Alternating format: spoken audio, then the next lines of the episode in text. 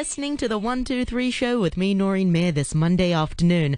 The Hong Kong International Literary Festival is set to kick off on the 5th all the way through to the 15th of November. And as their proud broadcast partner, we will be featuring many of their local and international authors for you over the next few weeks. And so in the next 15 minutes or so, we'll be meeting our very first author, An Yu. Now, she was born and bred in Beijing, and now she spends her time living between Paris and Hong Kong. And she's here with us this afternoon to tell us a little bit more about her work and her debut novel, Braised Pork. And welcome to the program. Thank Such you a- so much. Yeah, it's such a pleasure to be here. Thank you so much for being with us this afternoon. Now, we're also on Facebook Live. Um, I think we managed to get the internet working finally. Uh, Noreen Mir on RTHK Radio 3 is the page to go to. You'll be able to see and also hear and there. So, uh, first of all, did you always sort of enjoy writing and reading growing up? Pretty much. Uh, I did have a period of time where I sort of just refused to read or write at all and spend most of the time, I don't know, playing Game Boy or something. um, but for the most part, I come from a family of, you know, avid readers, and also my father was a very good writer. Uh, so I grew up liking to make up stories. Um, I used to tell stories to my mother about school that, you know, never happened. and then at some point, my mother told me, you know what, Anna, you shouldn't, um, An, you shouldn't lie. You shouldn't lie about stuff at school. So that put me off of telling stories for a while. But then um, she, you know, felt bad for, I guess, killing my creativity. So she came back and apologized. and I started, you know, writing more again. And then, um, you know, little journal pieces or little, you know, tiny stories became longer stories, um, became actual short stories in university. And then I guess became a novel eventually. Yeah, and here, you are. What, Yeah. what sorts of things did you write about? when I was young. Um, I wrote about, I suppose, all sorts of things. I wrote about uh, traveling. I wrote a lot about traveling, I think. Um, I wrote about dreams. I was very fascinated with all sorts of dreams, whether it was my dreams or dreams I heard from other people. Um, and sometimes sometimes I would write about myself, but then quickly it would turn into something fiction again. So uh, I've always been ra- rather drawn drawn to, I guess, in, mixing up reality, Reality. and and fiction and irreality. And it's you know I think um, these days in writing fiction, I also try to have that sense of something being you know made up is happening in the real world too. So, Exactly. yeah. It's great. And it's something I heard that you can train, you know, imagination and creativity is something that you can, you can train. So perhaps the, the more vivid you imagine it, the more you imagine, Right. the more it's sort of wilder it gets. it takes time. You have to, you know, keep going down the path. Like you think of something and you, you know, you hold on to that and you keep going. That eventually it might turn into something completely, I don't know, yeah. um, crazy. Yeah. I guess. So your writing journey really began since you were little, really, or was Mm-hmm. it something that you picked up again as you sort of, uh, you know, you went to New York to study? I picked it up formally when I was in New York uh, for so my undergraduate my undergraduate degree was actually in business, um, but I took a creative writing course, and that was when I started to write short stories and actually uh, letting other people read it. um, and then What was that like to let someone else read your work? it was actually quite exciting. I think it was because I was only 18, so I didn't really care. Nowadays, it would have been much more difficult, I think. Um, but yeah, so I had people read it, and the the feeling of being able to get feedback from other writers as well who are being vulnerable in you know a workshop situation kind of made me want to write more. Um, and then it wasn't until my uh, graduate degree that I decided to write a novel. So I suppose I only got into it formally when I was, I guess, 18 or 19. Yeah. Well, let's talk about your novel, your debut book, Braised Pork.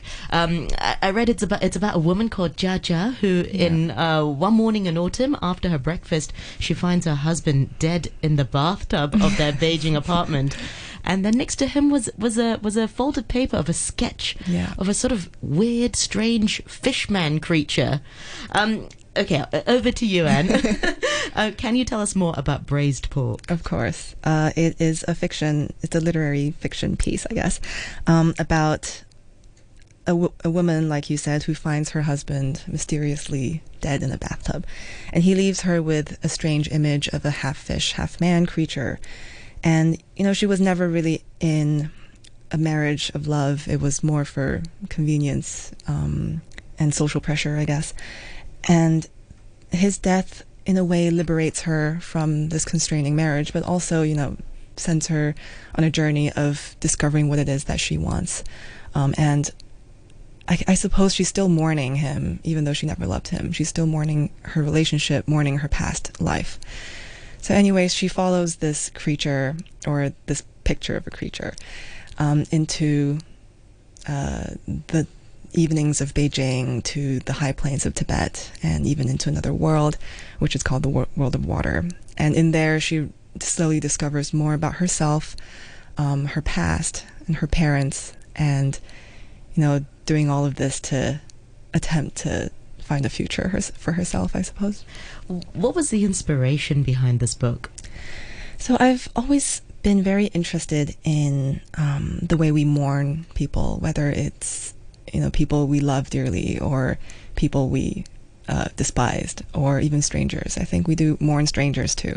So it started off as a mourning story, um, and it also started at it started sort of as a short story, um, but quickly grew to be something much bigger. Uh, and and at what point did you think I'm gonna go for a full full length novel rather than keep it as a short story? I think I wrote the first few chapters or so, and I just became very attached to to the characters and to this fishman creature. Um, so I, I wrote more and more, and then it became a story that was about um, not only her present and future, but also her past. And I think the section on her past became much more substantial and much longer than I had intended. And I think to me now it's probably, uh, if not the most interesting part of the novel to me, to for for me to write, I guess.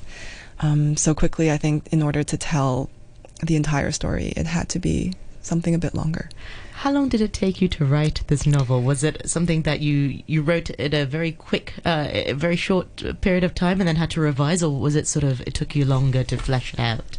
You know, being my first novel, I had all the time in the world, so I took advantage of that. Uh, it t- it's a relatively short novel, but still took me two years.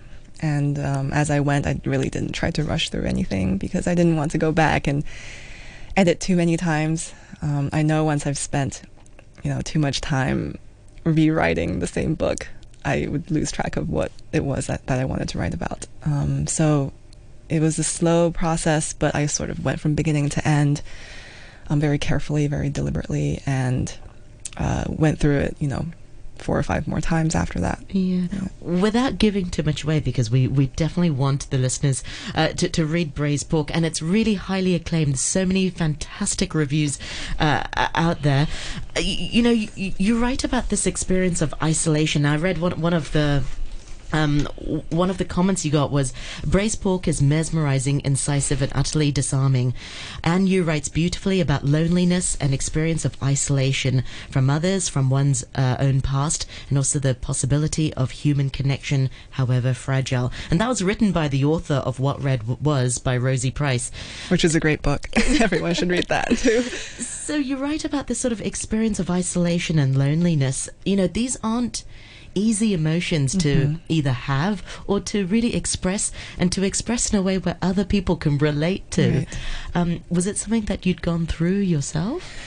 Uh, for sure. I think we all maybe go through that at some point in our lives. And for me, particularly, I, um, I suppose I left home when I was 18, but even before that, I had spent years um, studying abroad, and I never really felt like I had um, a home to go back to.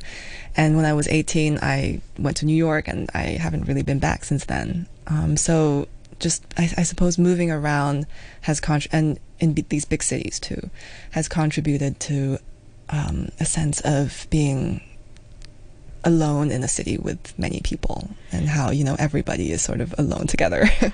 That's such a great point and you know and it's so true. How come it's in big cities where there's seemingly so many people surrounding right. you that sometimes we feel the loneliest? Right right. Yeah i wonder. I wonder too but i think uh, there's also it's weird because it's it's a bit contradictory in the sense that you know, we, we're all alone. Like I said, we're all alone together. together. But there's also a sense, I think that's also the reason where I think you, oftentimes you can find genuine connection with tra- strangers and perhaps that kind of connection you can't even find with the people closest to you. And that is something I touch on a bit in this story. I think that I'm very fascinated with two people coming together and how they how they connect. Um, yeah and I find that to be particularly um, prevalent of a theme in big cities because I suppose you meet more people, and that that might be the reason. Exactly. Yeah. Um, so, w- what is the significance of the fishman in your character, without giving too much away? That's qu- quite a. I'll try. I'll try. Uh, so there's, like I said earlier, there's a the world as we know it in the book, and then there is the, the world of water. World. Yeah, and the fishman sort of travels between the two. Um, and to me, he is, I suppose it is um, a a guide of some sort. Um, I, I, don't want to get too into detail, um, but he, I, I think, oftentimes we need the the surreal to make or something of... something that's not very realistic to make sense of what's actually happening yeah. to you or the feelings that you're actually feeling. And oftentimes, that that sort of surreal world that we go into, or our minds go into, ha- is triggered by something or is led there by something. And the the fish man in my mind is is that guide. It could be a person. It could be a book. It could be an object or something that leads you into experiencing something. Self, yeah. You know that otherwise you might not be able to for your that your mind not be able to go to. Yeah, well, and I know we're very lucky. Uh, you brought along maybe to uh, your book, praised mm-hmm. book, uh, to read a little bit for our listeners. Um, can we um, can we invite our listeners to join us on Facebook? Uh, Noreen Mir on RTHK Radio Three, and we have An Yu, who is the author of Braised Pork. Um, and which bit will you read for us this afternoon? Uh, I was debating between the beginning and the middle, but I think now that we've talked a bit about the fishman, I'll start. I'll read the middle part. Um, there's not much to say besides that Jia Jia, the main character, is trying to recreate the drawing of the fishman with paint. Jia Jia was unable to paint the face. That part of the canvas, as if rejecting her, erased all the outlines and colors from her mind. Whenever she looked at the empty face of the fish man, it was as if she had forgotten how to paint. She didn't know where to put the eyes, what color the lips should be, how much space the nose was supposed to occupy. Sure, she, she could measure out the proportions from Chen Hang's sketch and transfer it to her own canvas, but she had never liked to work that way. Even though she was copying, it still had to be her painting. In the days following, she painted more, she took out six canvases and painted different versions of the fish man. Sometimes she began with the body, other times with the face. But whenever she directed her brush to the empty oval where the face was supposed to be, her mind went blank, and she could not recall what kind of an expression the fish man wore. Only at night, when she lay in bed, would its face finally come to her, lucid and precise. She would jump up go to her canvas, pick up her brush, and all the images would evaporate from her mind again. Once she looked through the photography book that Leo had given her, but quickly remembered that it was entirely filled with landscape photos. Had someone given this collection to her when she was younger, it would have helped her tremendously. But now it was not what she needed. She needed a face. Thank you. It is mesmerizing. Thank you. So we want our listeners to, to, to read this book, Braised Pork by An Yu. Um, let's quickly also talk about your involvement in this year's uh, literary festival. Now, you're involved in uh, two talks. Uh, the first one is Chinese Millennials in Fact and Fiction, which is on November the 11th, uh, which is online from 1 o'clock to 2 o'clock, and also Emerging Voices, which is on the 12th of November, also 1 o'clock to 2 o'clock. What will you be talking about in these talks, An? Um, the first one is with um, a woman who, a female writer who is also from Beijing and writes in English. Um, and I have to admit, I haven't read her book yet, but um, we, I guess we will be talking about, you know, it would be a very informal chat about, I guess, one, perhaps writing in a different language, writing it in this day and age in China about China, perhaps. And in the second uh, event, I will be talking with two other authors who also wrote their debut novels, um, and these I have read. um, and it's going to be a very interesting format in that um, there won't really be a moderator. It will be the three of us talking, and it's supposed to be a trilingual event.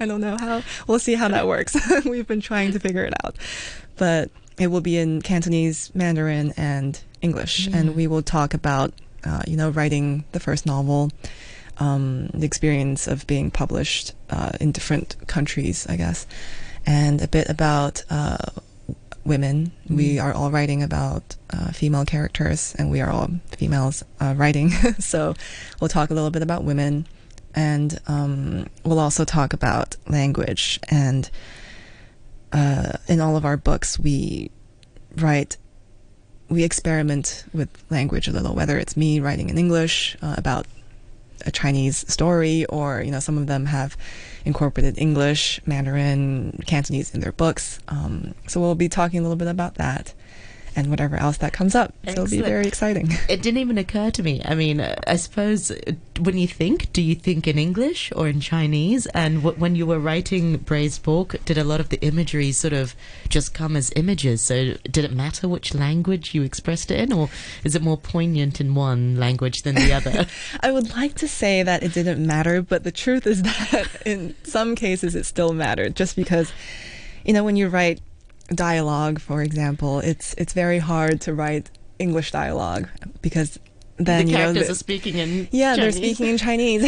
and also, you can't really use English idioms or anything like that. It wouldn't feel authentic. So, the biggest challenge, which was in terms of this language thing, was to make the dialogue sound authentic in English. Um, and I, you know, I tried to translate between the two languages a bit back and forth, but in the end, I think what worked the best was just to not think too much about it. And when the, of course, the dialogue comes to me in Chinese, and just write down in English whatever comes to mind first, and hopefully, the words in English can give it, I- guess, the sound of of the of Chinese, Chinese, dialogue. Yes. That's the best way I can put it. No, I totally understand, and I'm sure a lot of our listeners will, will understand. And it's been such a pleasure to, to meet you and to talk to you this afternoon. Can you remind our listeners, have you got a website? How can we find out more about you and your work? Yeah, I do have a website. It's www.anywriting.com. I'm also on Instagram. That's all I'm on. Excellent. Well, thank you so much, An. And um, for our listeners, you can also uh, watch An in action, and you will be involved in two talks in the Literary Festival Chinese Millennials in Fact and Fiction, which is on November the 11th, and also Emerging Voices, which is on November the 12th. For more information, you can go to the festival's website, which is festival.org.hk. An Yu, who is the writer of Braised Pork, thank you so much for joining us tonight. Thank today. you so, thank you so much, Noreen. It was such a pleasure. Such a pleasure to meet you. Thank you very much.